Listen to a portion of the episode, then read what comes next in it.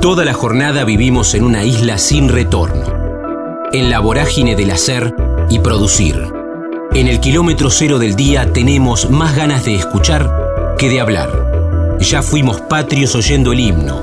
Ahora, animate a cruzar la frontera.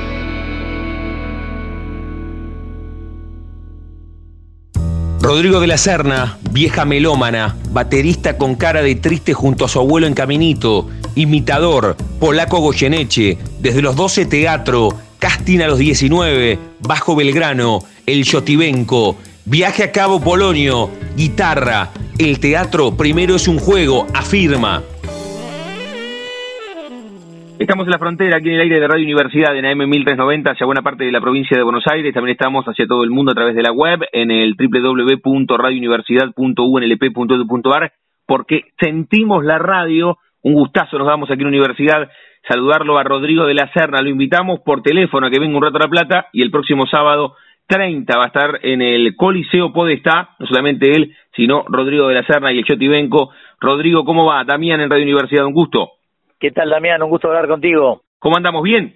Bien, todo muy bien. Ahí calentando motores, eh, a punto de estrenar este espectáculo nuevo del Chotibenco en el Teatro Coliseo Podestá, que nos parece que es un marco súper ideal para, para esto, ¿no? Un teatro con tanta tradición teatral, con una acústica tan impecable, esos teatros concebidos como micrófonos, ¿no? Porque amplifican solos, eh, y con las pistas ahí abajo de los hermanos Podestá, eh, que es donde nació el teatro argentino de alguna manera, ¿no? Cuando uno está arriba de ese escenario sabe y siente lo que está ahí abajo, en los cimientos, esas pistas de circo donde todo empezó de alguna manera, y es esa tradición. Vos sabés que la música criolla argentina y el teatro argentino siempre evolucionaron a la par.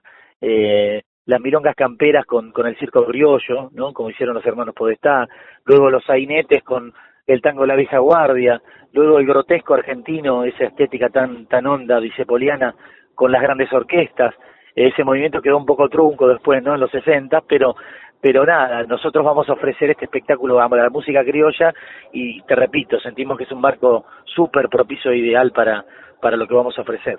Rodrigo, vos ya respondiste, siempre pregunto para los artistas si es especial, no solamente por el Coliseo Podestá, sino venir a la ciudad de La Plata, porque da la sensación cuando hablamos con ustedes, bueno, que desde afuera, eh, los que no son platenses, a esto me refiero, siempre dicen, bueno, La Plata tiene como un halo cultural por... por absolutamente, absolutamente.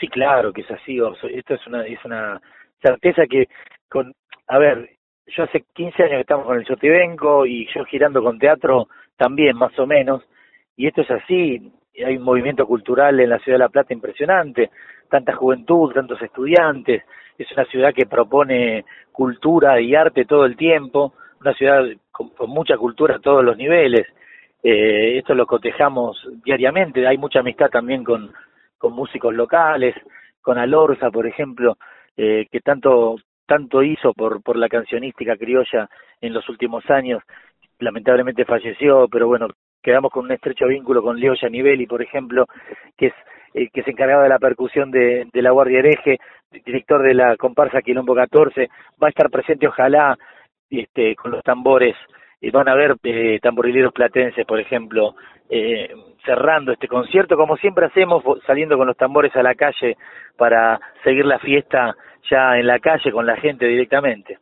Eso es muy muy de murga, ¿no? O sea, el, el, año pasado lo hicieron en el, en el Teatro Metro, ahí estuvo Falta y Resto también el año pasado y terminan siempre las murgas en la puerta. Eh, vos decías 15 años con el Yotibenco, ¿tenés el momento donde te cautivó? Porque recién hiciste, una, hiciste un recorrido de la historia de, de la música argentina formidable. Eh, ¿En qué momento empezaste a darle bola? No solamente que, que vibrás con la música, sino interiorizarte en la historia, Rodrigo. Mira, la música siempre estuvo presente en mi casa, por ejemplo, mi vieja era muy, bastante melómana, ¿no? Tenía colección de discos heredados de su viejo, mi abuelo, quien no conocí lamentablemente, eh, pero ya más de música clásica, de jazz y todo eso, ¿no? Música brasileña. Pero claro, yo bajaba en el Bajo Belgrano, yo nací en el año 76, yo bajaba a comprar galletitas al almacén, a la esquina, y salía tango de todos los rincones, de todos los rincones. Eh, un barrio con una fisonomía muy milonguera, muy tanguera, con estuv de caballos ahí por las, porque el, claro, el, hipódromo estaba ahí a metros nomás, este, está todavía. Lo que no están más son los estudios o los almacenes en las esquinas, ¿no? Eh, esos umbrales, esos portones por donde salía toda esta música, que es la música de mi barrio, el telón de fondo de mi infancia, de alguna manera. A los 18 años yo ya consumía rock, por supuesto, ¿no? Desde siempre, me, me, encanta. Eh, Sumo, Los Redondos, Cerú Girán, todo lo que me formó también como ser humano, pero a los 18 años lo escuché por primera vez al polaco Goyeneche y se me partió la cabeza en mil pedazos y ahí es cuando decidí de alguna manera empezar a estudiar esta música, eh, desde la guitarra siempre, ¿no? Empecé a estudiar guitarra a esa edad con Gustavo Mossi y, y, aquí estoy, ¿no? Después de tantos años de recorrido, eh, a los 24 nos juntamos con Juan Hermelo Díaz, que es el guitarrón del Chotibenco, eh, y empezamos a tocar milongas de a dos, después se sumó Daniel Alberti y ya como trío de guitarras eh, ya podés abarcar ahí una, una profundidad más interesante, ¿no? Con, con, tres guitarras. Ya con tres guitarras y guitarrón, que es lo que tenemos ahora, bueno, podemos darnos el lujo de, de abarcar toda esta diversidad musical que ofrece este país. No solo milongas, tangos y candombes, como hicimos en un principio, sino ya música del litoral, chamarritas, chamamés, eh, música de Cuyo, que requiere tanto virtuosismo guitarrístico, eh, la música norteña, pero siempre para volcar, como te decía, cerrar el show en el Río de la Plata con los tambores saliendo y reventando las puertas del teatro para, para volver a la calle. Qué formidable, estamos hablando con Rodrigo de la Serna el próximo sábado con el Yotibenco en el Coliseo Podestá. Al polaco Goyeneche, cuando dijiste lo vi, ¿lo viste en vivo? Lo vi como una presencia espiritual, lo, lo vi, entendí su arte, su fraseo, eh, la profundidad de, de, de, de, las poéticas este, encarnadas en su cuerpo, en su voz.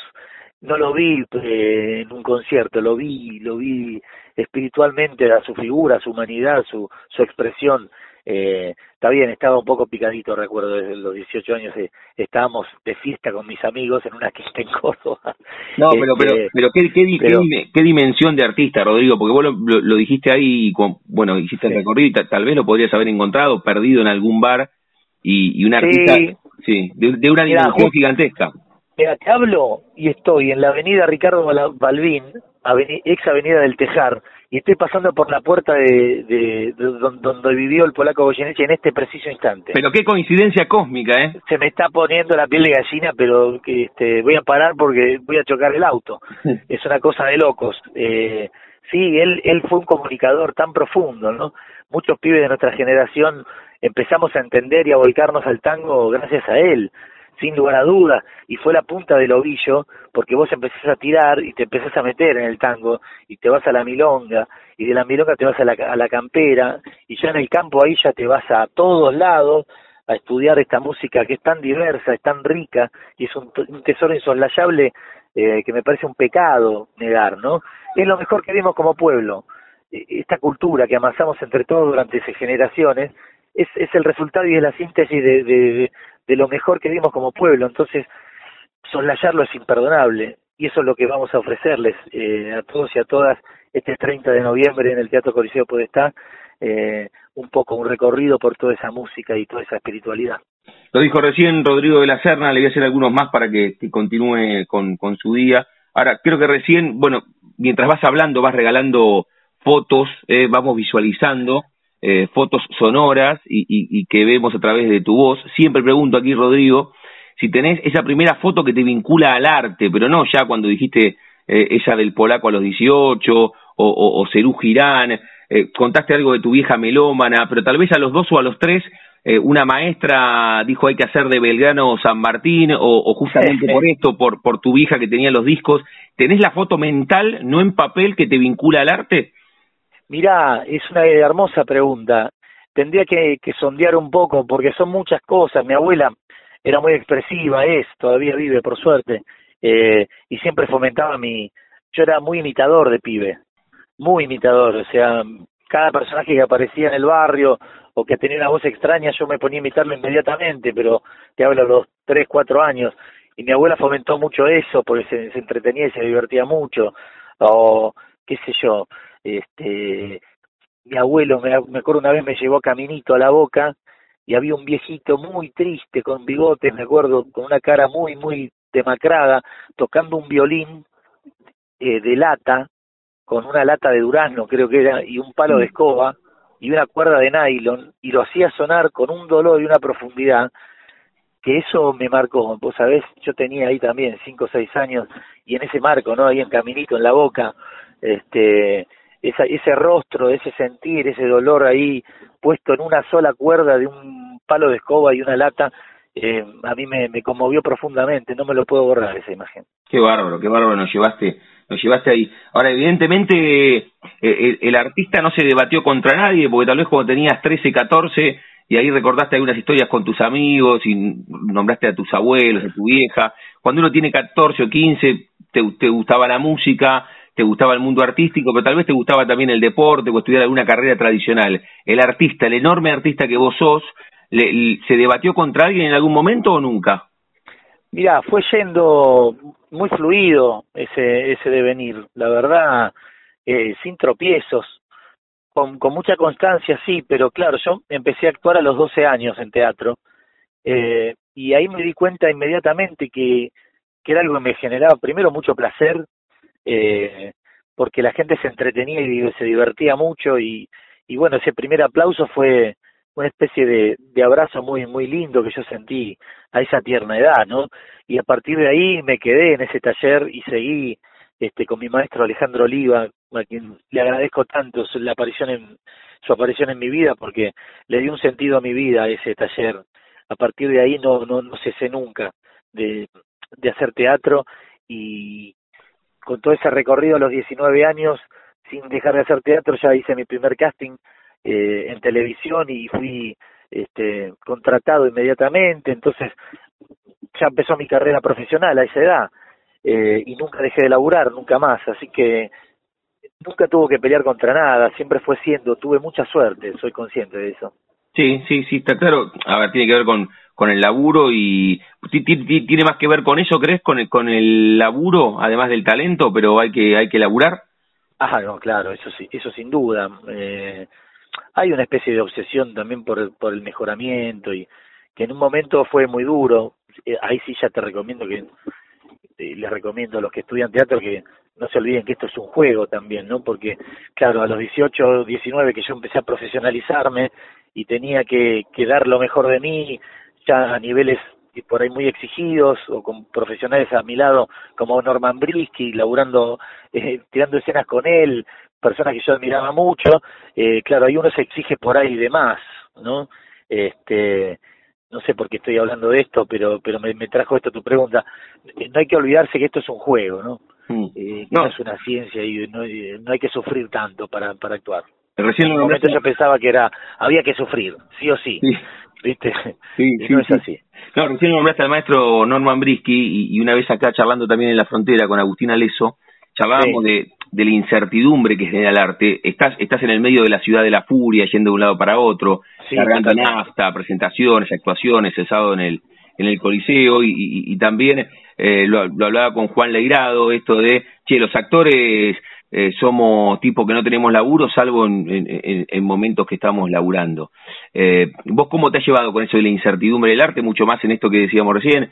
eh, que, que ustedes no tienen un laburo de oficinista. Vos vas, encadenando laburo, pero en algún momento te, te, te, te pones frente al espejo y decís, che, ¿y, cómo sigue esto? Porque vos fuiste pegando laburo, pero seguramente tuviste baches.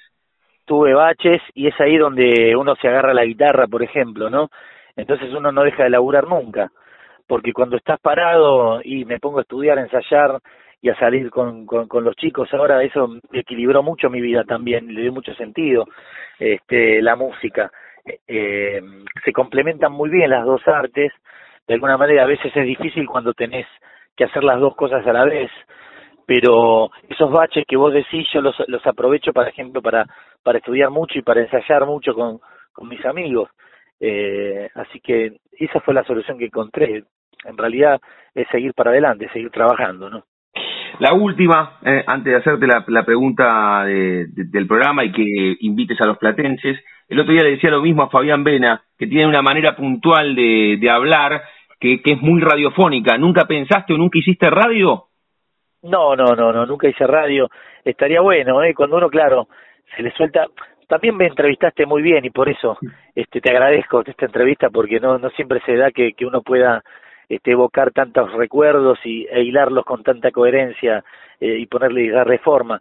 Pero no, no, me encantaría, ¿eh? Sería sería lindo poder hacer un programa de radio. Y porque es un lugar mágico, primero que te agradezco el elogio, pero también, mira, me, tiraste del centro para hacerte esa pregunta, que, que a ver cómo decirlo, lo voy a decir directamente porque hablamos en este, en este tono. A veces rompen un poco las bolas, las notas, las notas eh, radio fórmula que te preguntan, vas a estar el sábado y te preguntan sobre la casa de papel y te preguntan. Sí, sí, exacto. Bueno, uno, uno ya está preparado para ese tipo de entrevistas y ya tiene el cassette ahí disponible, este, pero en este caso nada, me hiciste viajar a mi infancia, recuerdos muy lindos, lo del violinista ese con la cara triste eh, hacía rato que no lo, recordaba y te lo agradezco, pues esa, es, un, es un recuerdo muy valioso. La última, y, tiene que ver con este, con este eh, trato que intentamos darles a, las charlas, eh, a, los diálogos, a, las entrevistas, estamos hablando con Rodrigo de la Serna aquí en La Frontera. Jugamos, Rodrigo, con el nombre de nuestro ciclo, que nos llamamos La Frontera, y a todos les pregunto si tienen un momento frontera en sus vidas, que no refiere a un lugar geográfico, sino un momento rupturista, bisagra, qué sé yo, a los 12 cuando dijiste recién que empezaste a actuar, a los 19 y ese primer casting, a, ese violinista cuando estabas en caminito con tu abuelo, algún diálogo con tu vieja tomando unos mates, algún ensayo con amigos, eh, algún papel, algún viaje iniciático. Eh, ¿Tenés un momento frontera en tu vida o, es difícil elegir uno solo? Sí, es muy difícil decir uno solo porque vos ya mencionaste varios, eh, de hecho, ¿no? Pero Sí, recuerdo, por ejemplo, viajes, es cierto, viajes son muy iniciáticos y muy rupturistas.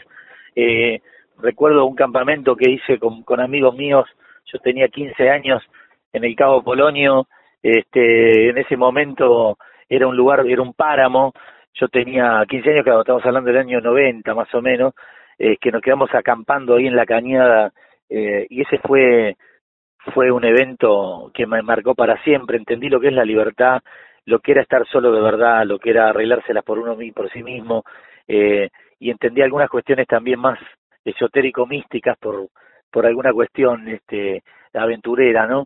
Pero ese, ese viaje fue, nací a mí mismo, me acuerdo, ¿no? Nací a mí mismo y entendí también con mucha crudeza lo solo que estaba, ¿no? Este, de alguna manera fue como nacer a, a cierta adultez prematuramente, mm. eh, pero fue maravilloso, no lo olvido. La charla con Rodrigo de la Serna, invita a los platenses, Rodrigo, que, que, tanto querés y hablaste que, que, somos especiales y la atmósfera platense y los estudiantes a que estén, además, en la sala emblemática y, el lugar por antonomasia que tiene el arte en la capital de la provincia de Buenos Aires, que es el Coliseo Podestá. El Coliseo Podestá es de los teatros más hermosos que tiene este país, te lo dice alguien que ha recorrido mucho los teatros de todo el país. Y nada, quiero invitar a todos y a todas a que se arrimen a, esta, a este fiestón criollo, porque por ahí nos pusimos un poco solemnes, pero no hay que olvidar que esta es una fiesta, es un quilombo hermoso, este, vamos a dar lo mejor de nosotros con tres guitarras y guitarrón, eh, las entradas están en boletería del teatro o por PlateaNet, hay entradas súper populares también, quiero que sepan, así que nada, los esperamos, este 30 de noviembre en el Teatro Coliseo estar el Chotibenco y Rodrigo de la Serna los esperan con un fiestón criollo sin precedentes. ¿Con qué canción cerramos del Chotibenco? Cuando hablamos con músicos le decimos, elijan ustedes, claro, con algunas características, los tenemos que escuchar a ustedes. ¿Con qué canción te gustaría cerrar, Rodrigo? Y ahí hay una que se llama Pucherito de Gallina, que es un poco entretenida, que no está mal. Rodrigo, gracias por, por este rato y el año que viene, eh, ya que ya que me tiraste este dulce de leche, eh, tenemos, un programa de tele que hablamos con el maestro Julio Chávez, con Pepe Mujica, con, David León y, en algún momento nos gustaría charlar contigo también con esta característica, no no no preguntarte lo obvio, sino con todo gusto, con todo gusto. ¿eh? Te mando un placer. Te mando un abrazo enorme y gracias por este rato. Chao viejo.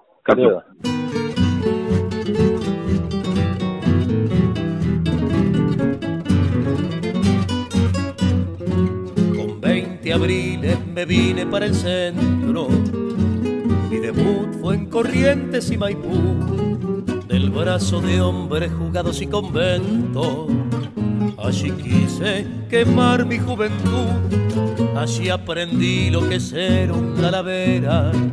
Me enseñaron que nunca hay que fallar me hice una vida mistonga y sensiblera y entre otras cosas me daba por cantar.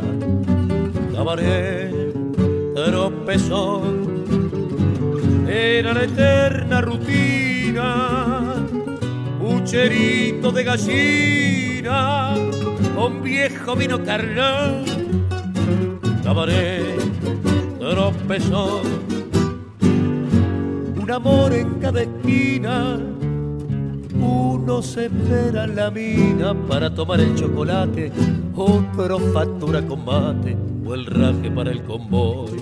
Ante el viejo varieté del Parque Gol y en los dancing del bajo Leandro Alén, donde estaban esas chicas mal de casa bien, con esas otras chicas bien de casa mal. Con 20 abriles me vine para el centro mi debut fue en Corrientes y Maipú. Hoy van pasando los años y no encuentro calor de hogar, familia y juventud. Te amaré tropezón, era la eterna rutina, cherito de gallina, con viejo vino Carlón. Te tropezón un amor en cada esquina. Uno se espera en la mina para tomar el chocolate, otro factura con o el raje para el combo.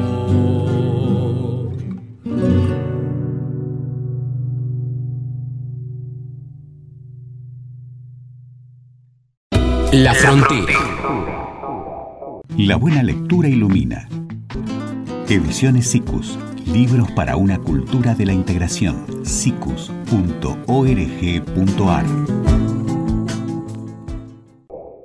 Martín Veiga, tributos a Queen y The Police, batería, Una noche en la ópera Los Ocho, Palillos contra la almohada desde bebé, estudio de grabación, bandas de colegio, Villa Soldati, hermano artista y le allanó el camino, hijas. Estamos en la frontera, aquí en el aire de Radio Universidad, en AM 1390, hacia buena parte de la provincia de Buenos Aires. También estamos hacia todo el mundo a través de la web, en el www.radiouniversidad.unlp.edu.ar, porque sentimos la radio, siempre intentamos mostrar las diversas propuestas que tiene la ciudad de La Plata, como en este caso que, bueno, va a llegar al Teatro Bar, ahí en 43, entre 7 y 8, Play the Queen, eh, Play the Queen, y vamos a hablar con, con su baterista eh, de este tributo, Martín Veiga. Martín, ¿cómo va? Damián en la universidad. ¿Todo bien? ¿Cómo estás? Buen día, buen día, todo bien. Todo bien. Para, para el sábado. Bueno, y, contanos puntualmente del sábado, contanos de, de, la llegada de la ciudad de La Plata. Bueno, mira, te comento, es la primera vez que Play the Queen va a estar en La Plata, este, así que vamos a hacer un show fundamentalmente con clásicos clásico de, de Queen, ¿viste? alguna rareza también siempre tocamos, ¿viste? Para los más, los más fanáticos. Eh, así que bueno, estamos ansiosos, la verdad, que, que llegamos allá, ¿viste? Ya después de casi cuatro años de tocar, nunca se dio la posibilidad. Y bueno, gracias a la productora Gemelos, que organizó toda esta movida, eh, bueno, vamos a estar el sábado. Así que esperemos que, salga bien. Sabes que siempre pregunto a, los, a los artistas en general que llegan, a los músicos, a los actores, si es especial venir a la ciudad de La Plata. Y vos me contás, che, mira, es la primera vez que vamos con Play the Queen. ¿Cuál es la expectativa entonces de llegar a la ciudad de La Plata? Y sí, mira, viste, por lo general, siempre cuando hacemos eh, alguna ciudad que nunca fuimos, viste, siempre tenemos expectativa, también este, no te voy a negar un poco de nervio, viste, a ver cómo, cómo se recibe al grupo. Así que sí, sí, es una expectativa grande, ¿viste? Para, para nosotros. Y fundamentalmente, nada, ¿viste? Tocamos, en, por suerte, en muchos lugares de, de Argentina. Y, se dio, no se dio nunca que, que vayamos, que estamos relativamente cerca, ¿viste? Eh, a La Plata. Así que sí, sí, es una expectativa grande. Así que, bueno, los, los esperamos a todos, ¿viste? Martín, eh, recién lo decías, antes que te lo consultase, siempre pregunto cuál es el recorrido, decías, bueno, cuatro años con, con Play the Queen. Contanos cómo se dio el comienzo. Mirá, esto fue, en sí, tardamos un montón de años, ¿viste? Yo este, este, este sueño de hacer un, homenaje a Queen lo tengo casi más de entre 15 y 20 años, cuando, casi cuando empecé a tocar, ¿viste? eh, era una asignatura pendiente que, que yo tenía y, siempre intenté armarlo, pero lo primero que, que siempre quería conseguir era la parte vocal, ¿viste? Hasta que yo no conseguí un, un, un Freddie Mercury, por así decirlo, no nunca podía llegar a armarlo. Así que bueno, se dio esas casualidades que, que mm, yo tengo un estudio de grabación y, doy clases y vino justo un chico a grabar eh, unos temas de Queen y ahí bueno conocí al, primer vocalista eh, del grupo bueno ahí ya me dio pie a armarlo viste ya tenía guitarrista que también conozco es un amigo también hace 20 años que, trabajo con él y ahí se fue formando viste se fue y y bueno la verdad que este como te digo hace tres o cuatro años prácticamente eh, no paramos de trabajar, ¿viste? Así que mm, se, dio, se, se fue dando así, ¿viste? Se fue dando así. Pero bueno, lo primero, ¿viste? Que, que lo que queríamos conseguir es, es la parte vocal, ¿viste? Que, es, que bueno, es un tema. Sí, sí.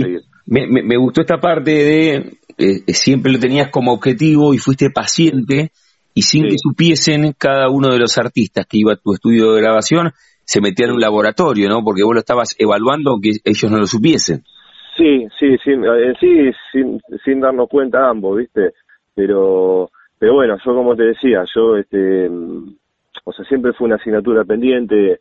A mí Queen llegó por el lado de mi hermano, eh, más grande, cuando vinieron a Argentina, ¿viste? Y bueno, es, es una de las bandas que culpable de lo que, que, que hizo que yo sea músico hoy en día. Este, recuerdo llegar a mis manos una noche en la ópera cuando tenía 8 o 9 años y ya ahí, viste, bueno, era como llegar, era un plato volador, viste, lo, que, lo que descubrí. Después ya la avenida en el año 81, yo llegué a verla por la, por la televisión y bueno, es como que ahí, a partir de ahí, eh, bueno, tenía ese, ese sueño, viste, y bueno, por, por suerte, hoy se puede decir que lo estamos concretando, viste, no solo hacer esa, esa música y, y, aparte, bueno, poder llevarla, en este caso, a, un montón de ciudades, ¿viste? Así que la verdad estamos súper contentos, ¿viste? Con, con, todo el grupo. Estamos hablando con Martín Vega de Play the Queen, que se van a estar presentando por primera vez en la ciudad de La Plata el próximo sábado 30, ahí en el Teatro Bar en 43 entre 7 y 8. Y previamente a Play the Queen, ¿cómo fue el recorrido? Porque dijiste, bueno, lo tenía pendiente desde que empecé a tocar. Previamente, ¿qué hiciste, Martín?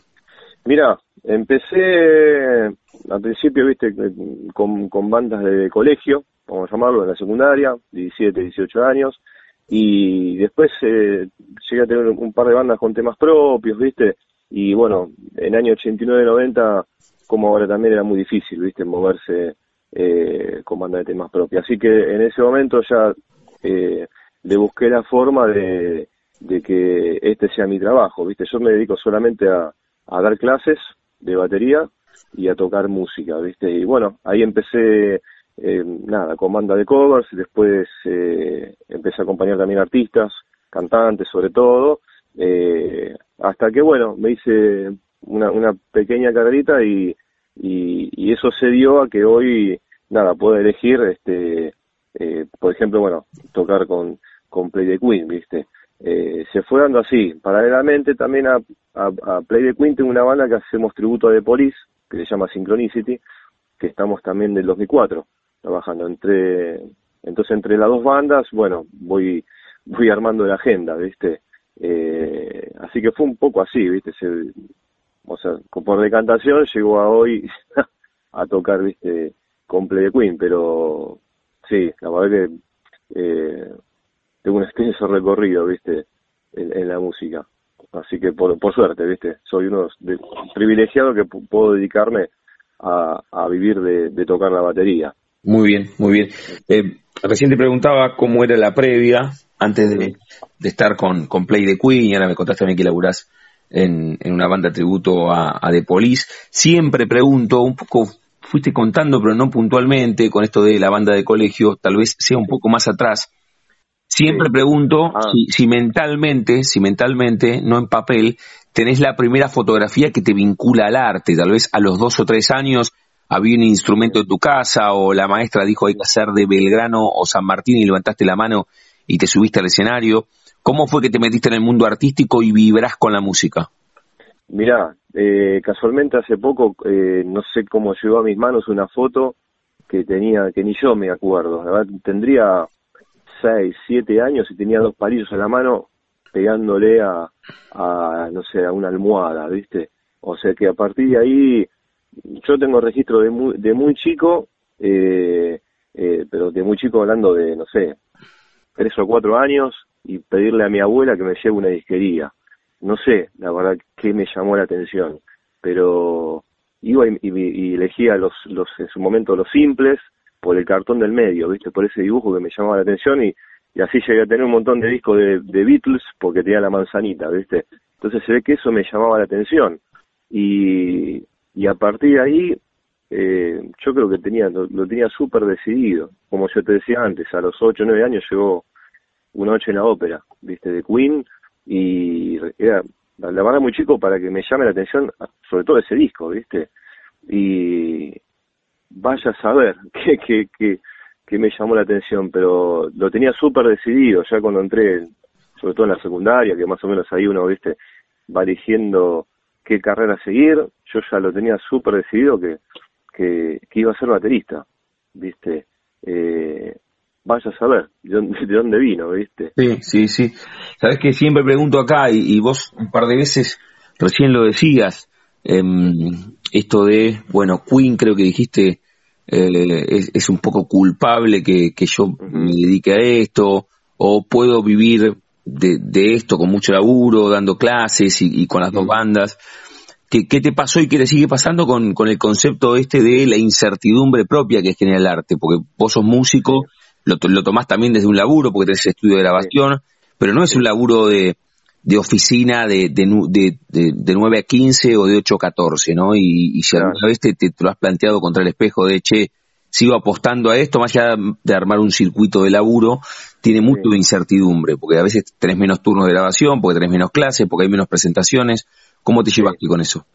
Mirá, es, eh, tocaste un tema que es que es la problemática de, de, un montón de músicos que, que hoy se están dedicando o se dedicaron o, vi pasar un montón de músicos que, que, que decidieron tirar este, los botines y, y bueno, y frenar. Yo te digo, en mi caso, como viste, hubo, eh, hay, hay un hecho puntual que yo obviamente no empecé a, trabajar de la música eh, de cero, empecé a tener otros laburos y bueno, cuando llegó una de las crisis de las tantas que hubo en Argentina en el 97, 98, yo tenía, ya tenía mis hijas, bebés todavía, eh, mi casa con hipoteca, y, y, daba clases mediodía y mediodía tiene un laburo de otra cosa, una guita fija. Bueno, obviamente me, echaron de ese trabajo y bueno, llegué a mi casa y hablé con mi esposa y bueno, ¿qué, qué hacemos? Y ella me dijo, mira, es así, o, te dedicas de lleno a lo que sabes hacer y lo que y lo que decidiste hacer o no hay término medio. Bueno, acá estoy, ahí eh, me decidí de lleno y y época de crisis, que yo, 2001, para que tengas una idea, yo tenía 60 alumnos de batería, para que tengas una idea.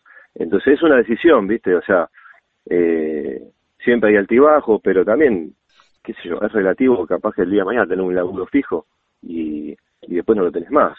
Eh, lo que pasa es que, como yo digo siempre, el, trabajar en la música en Argentina, eh, tenés que hacer cuenta que todos los días perdés trabajo y todos los días tenés que estar atento a un trabajo nuevo eh, iban cartelá, ¿viste? Eso sí, o sea, no, no, no te vas a llenar de, de oro, pero ya el hecho de trabajar de lo que a vos está eh, y que eso, que eso genere dinero ya es impagable, ¿viste? Así que yo creo que es una decisión. Si, si uno lo tiene totalmente decidido y, y está seguro, yo creo que camina, ¿viste? Eh, yo creo que pasa por ese lado. Estamos hablando con Martín Veiga, eh, baterista de Play the Queen, este tributo a, bueno, a Queen. Eh, se van a estar presentando el sábado 30, reitero, en el Teatro Bar, ahora este último sábado de noviembre, en 43, entre 7 y 8. siempre consulto, antes de hacerte la pregunta final, Martín, y en este caso vos decías, bueno, desde muy chiquito te gusta la batería, tenés una foto ahí que estás con unos palillos pegándole una almohada, em, una noche en la ópera aparece cuando tenés ocho años, Nunca, nunca el, músico se debatió contra nadie, siempre pregunto, en este caso el músico, ¿a quién le ganó? O si cuando tenías 13 o 14 decía, me gusta la música, pero además jugabas a algún deporte, básquet, fútbol, o en algún momento pensaste estudiar una carrera más tradicional como abogacía, arquitectura, psicología. ¿A quién le ganó el músico? Eh, mira, creo que prácticamente a nada. Eh, tengo un, vago recuerdo que, que, no sé, en primer año, segundo año, tenía un profesor de biología que, que daba la materia que te hacía amar este, la materia, ¿viste?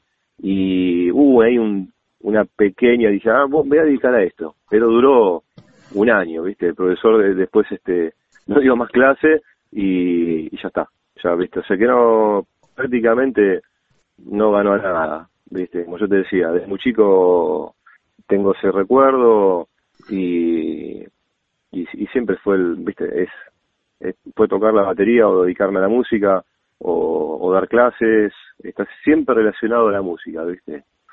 Eh, sí, no ganó nada, va. Ganó, la batería. Yo me pregunto, qué loco el tema de, de que haya aparecido la batería, porque no hay estadísticas sobre esto, tal vez sí, pero no las tengo, que, que una guitarra no hay en todas las casas de la Argentina, pero es más común, que, esté, que esté arrumbada arriba de un ropero o en alguna esquina, perdida en el cuarto de los pibes.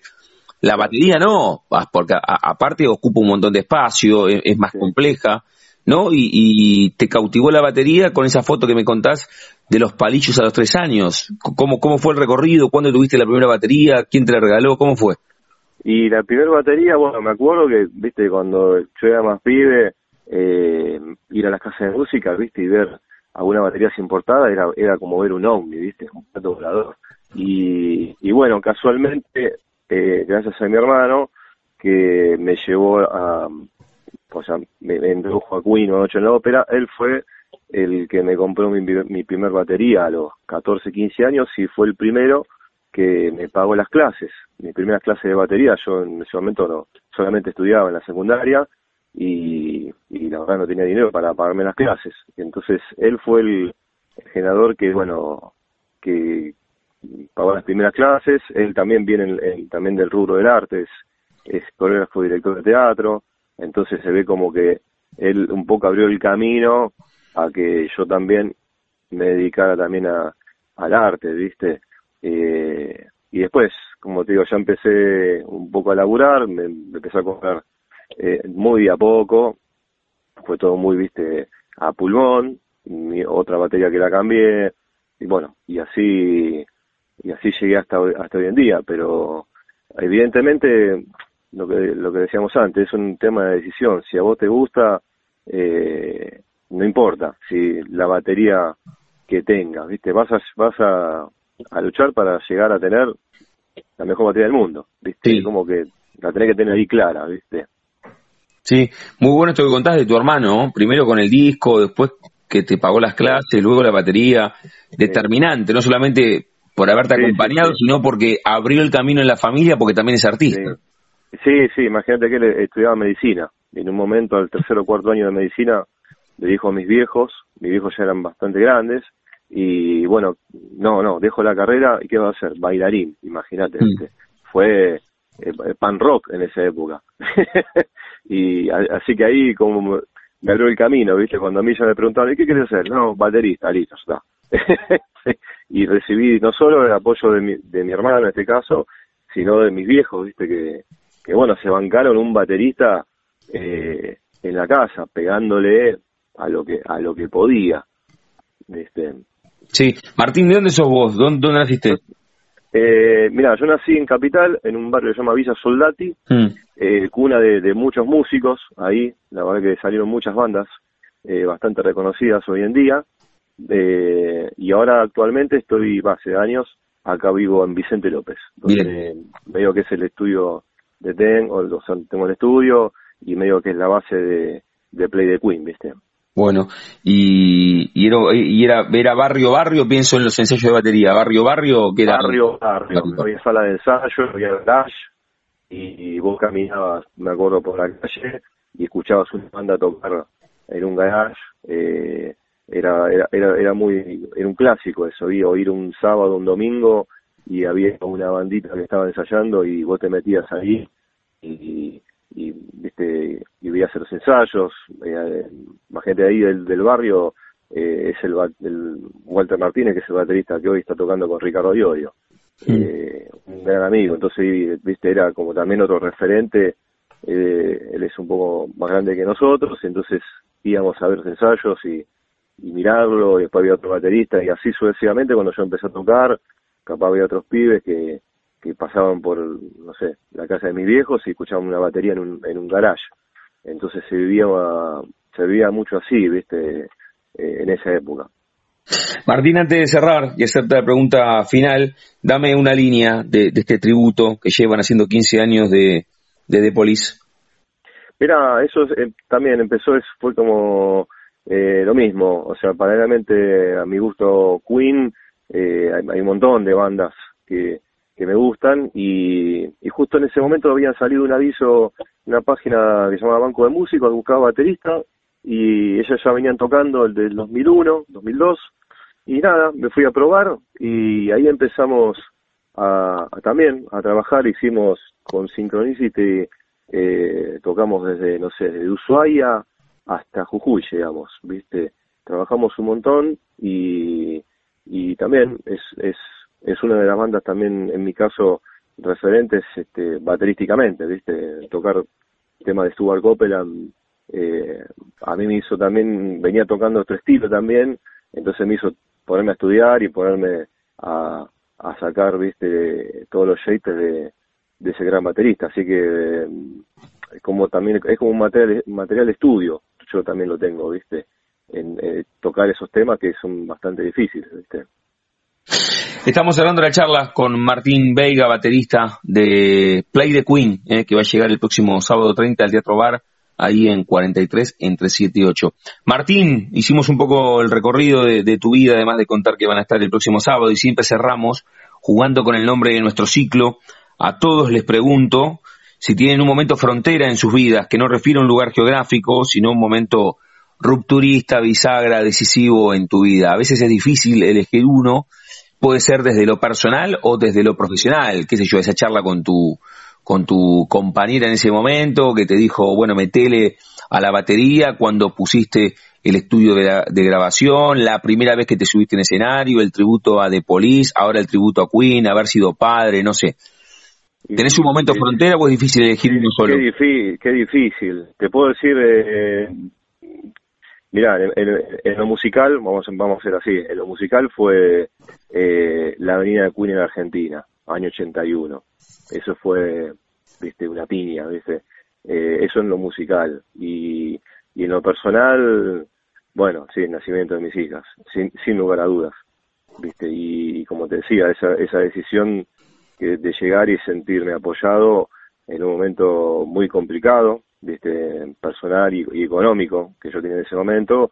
Y bueno recibí el apoyo de mi esposa de, decir bueno dedicate a lo que sabes hacer eh, eso bueno sí sí fue un momento fue un momento bisagra. Y, y por suerte bueno lo que hablamos viste hoy me puedo dar el lujo de de, de vivir dando clases y, y tocar con Play the Queen, una banda que por suerte está está funcionando, ¿viste? Mm. O sea que, bueno, me dio ese, empujo, ese empujón que, que a veces este, estando solo no es, es muy complicado no tener un apoyo, ¿viste? Y sobre todo, como decís vos, eh, tocar música en Argentina a veces, ¿viste? Es tedioso, es complicado, hay que hacer de músico, de productor, de manager, de plomo, de, o sea, de todo un poco. Entonces, viste, sí, yo creo que esos dos momentos fueron fueron bisagras, viste. Martín, invita a los platenses a que estén el próximo sábado. Se presenta Play de Queen por primera vez en La Plata. Hablales vos a los platenses y que estén ahí en el Teatro Bar. Bueno, a, a o no, este, este sábado, platense, vamos a estar por primera vez en el Teatro Bar, La Plata, 21 horas. Hay una banda que abre, este, después más o menos 22 horas vamos a estar tocando. Así que los esperamos a todos a, a ver a Play de Queen, este, y bueno, vivir una, una, una fiesta cuinera por primera vez y esperemos que salga bien y se vuelva a repetir. Cuando hablamos con músicos, les damos la chance que, que elijan un propio cierre musical. ¿Con qué canción que encontremos en la web o que me puedas mandar de Play the Queen te gustaría cerrar esta charla, Martín? Eh, uy, qué difícil. Mirá, eh, a mí me gusta mucho una canción bastante rara de, Queen que se llama The Prophet Song o la canción del profeta. Yo creo que resume un poco lo que es este Play the Queen. Muy bien. ¿La, encontramos, ¿La encontramos en la web, sí? Es fácil, sí, sí. sí, sí. Bueno, o si querés, este, Bohemian Rhapsody, que es un clásico que nosotros grabamos el año pasado, este, o si no esa mejor, sí, mira, Bohemian Rhapsody. Eh, ahí está nuestra versión y que grabamos el año pasado. Martín Veiga, eh, baterista de Play the Queen el sábado en el Teatro Bar ahí en 43 entre 7 y 8. Martín, te mando un abrazo enorme. Gracias por estar Gracias. Gracias igualmente. Los esperamos. Chau, chau. Abrazo.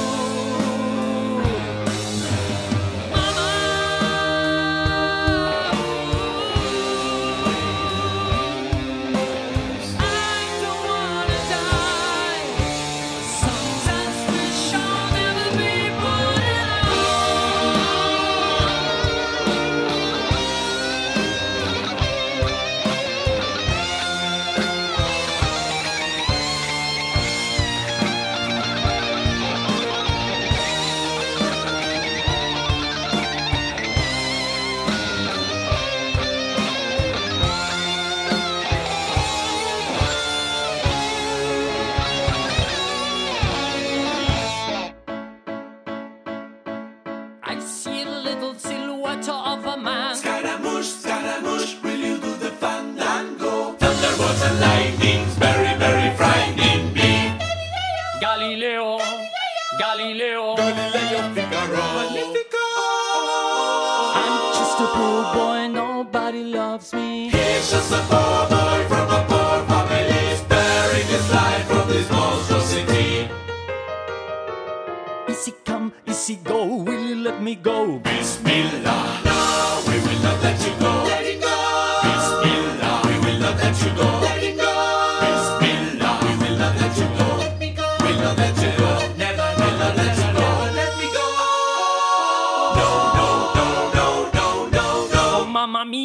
mamma mia. Mamma mia, let me go. Be yours, and as I never put.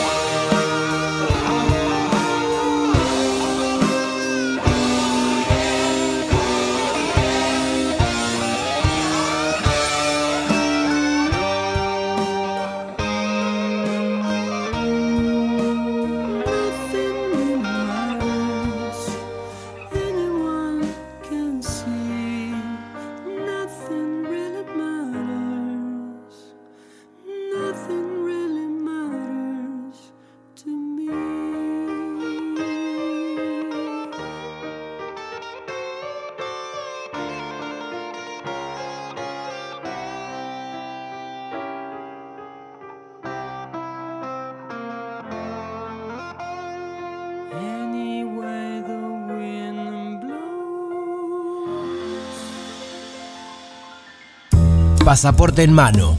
Noctámbulos con la radio abajo de la almohada.